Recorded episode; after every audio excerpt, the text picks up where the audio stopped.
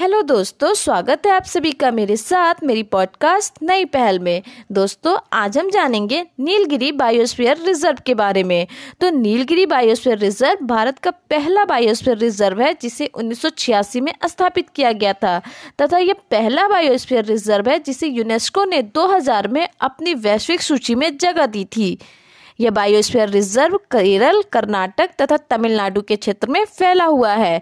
यह कुल 5,520 वर्ग किलोमीटर में फैला है और इसका जो कोर एरिया है वो 1,240 वर्ग किलोमीटर है।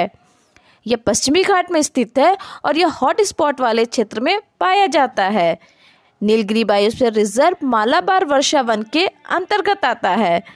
यहाँ से कुछ नदियाँ गुजरती हैं जो कि हैं भवानी, मोयर, कबीनी। और भवानी, मोयर, कबीनी कावेरी की सहायक नदियाँ हैं और इसके अलावा दो और नदियाँ गुजरती हैं जो कि हैं चालियार और पूनम पूजा।